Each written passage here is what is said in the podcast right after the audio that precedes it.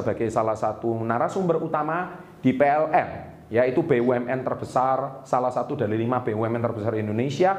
Saya juga bisa diundang di STPI Curug, uh, saya juga diundang di Universitas Indonesia, bahwa this is the best year ya universitas terbaik di Indonesia universitas penerbangan terbaik di Indonesia salah satu BUMN besar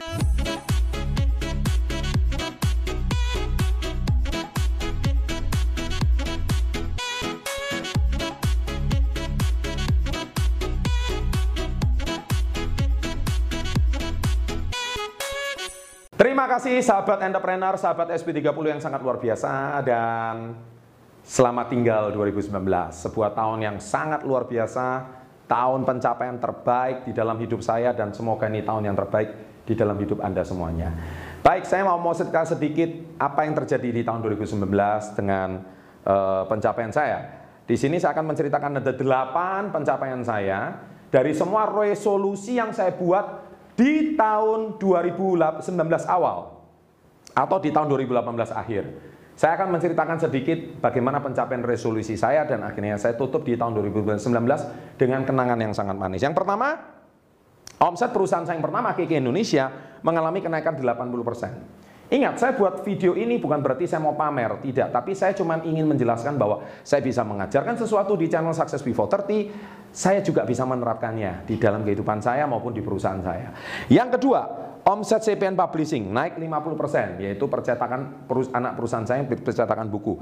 Yang ketiga, omset uh, eh, CPN Consulting dan Training and Consulting kebetulan tahun ini saya bisa diundang di Anda lihat kontennya sebagai salah satu narasumber utama di PLN, yaitu BUMN terbesar, salah satu dari lima BUMN terbesar Indonesia.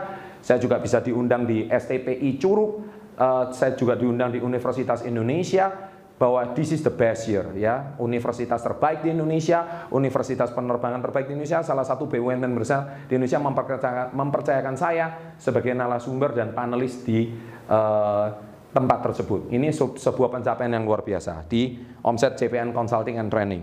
Yang keempat saya opening unit usaha saya yang ketujuh. Ya, anak usaha yang ketujuh yaitu Astor Surabaya. Ya, kebetulan saya collab bersama Atta Lilintar uh, membuka anak usaha yang ketujuh dan ini juga tahun yang terbaik ya. Semoga anak usahanya berjalan dengan lancar. Amin ya. Dan yang kelima, uh, tahun ini juga merupakan salah satu tahun terbaik yaitu ini mungkin hal sepele tetapi bagi saya ini satu pencapaian yang accomplishment yang luar biasa. Di usia saya yang ke-43 tahun ini, saya bisa mencapai dan dua taekwondo. Mungkin ini nggak ada hubungannya sama Anda.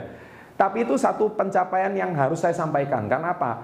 E, saya menunda menaiki ujian sabuk hitam itu selama hampir lebih dari e, eh, 13 sampai 15 tahun. Ya, dan karena saya motivasinya menemani anak berlatih, akhirnya saya yang sudah tidak pernah berlatih bela diri selama 15 tahun, akhirnya saya kembali berlatih dan menyelesaikan sabu hitam saya. Itu suatu pencapaian yang sebenarnya mungkin bagi sebagian orang sepele, tapi bagi saya itu hal yang luar biasa. Anda tahu kenapa? Karena di usia saya yang tidak muda lagi, badan yang sudah kaku semua, udah sakit semua, kembali berarti bela diri. Harus memar lagi, harus bengkak lagi. Itu suatu pilihan yang sangat sulit. Saya tidak harus melakukannya, tapi saya tetap melakukannya. Karena apa? Itu sesuatu komitmen yang harus saya selesaikan, ya kan? Dan akhirnya di tahun ini saya bisa mencapai dan dua. Itu suatu pencapaian yang mungkin bagi orang nggak berarti, tapi bagi saya itu sangat berarti. Tapi tetap saya akan sampaikan. Dan yang keenam, kebetulan saya dipercaya sebagai manajer di salah satu klub basket di Surabaya. Dan eh, klub ini mempercayakan saya sebagai manajer tiga tahun belakangan. Dan tim ini terpuruk awalnya dari tim divisi 2 turun ke divisi 3, akhirnya saya dipercaya sebagai manajer.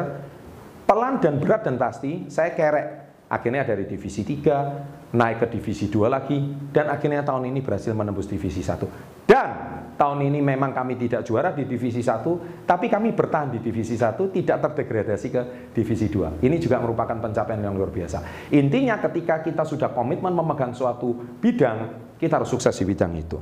Kemudian yang ketujuh, Success Before 30 channel sangat luar biasa di tahun ini yaitu berhasil tembus 2 juta 200 ribu subscriber. Terima kasih dukungan Anda karena ini merupakan channel bisnis terbesar di Indonesia bahkan mungkin di Asia Tenggara ya kan. Dan setahu saya channel bisnis ini dan motivasi mungkin nomor tiga di dunia. Dan yang kedelapan, ini mungkin hal yang terlihat tabu, tapi tetap harus saya sampaikan, yaitu saya melakukan yang saya ajarkan, 5B. Salah satu B-nya adalah beramal atau bersedekah.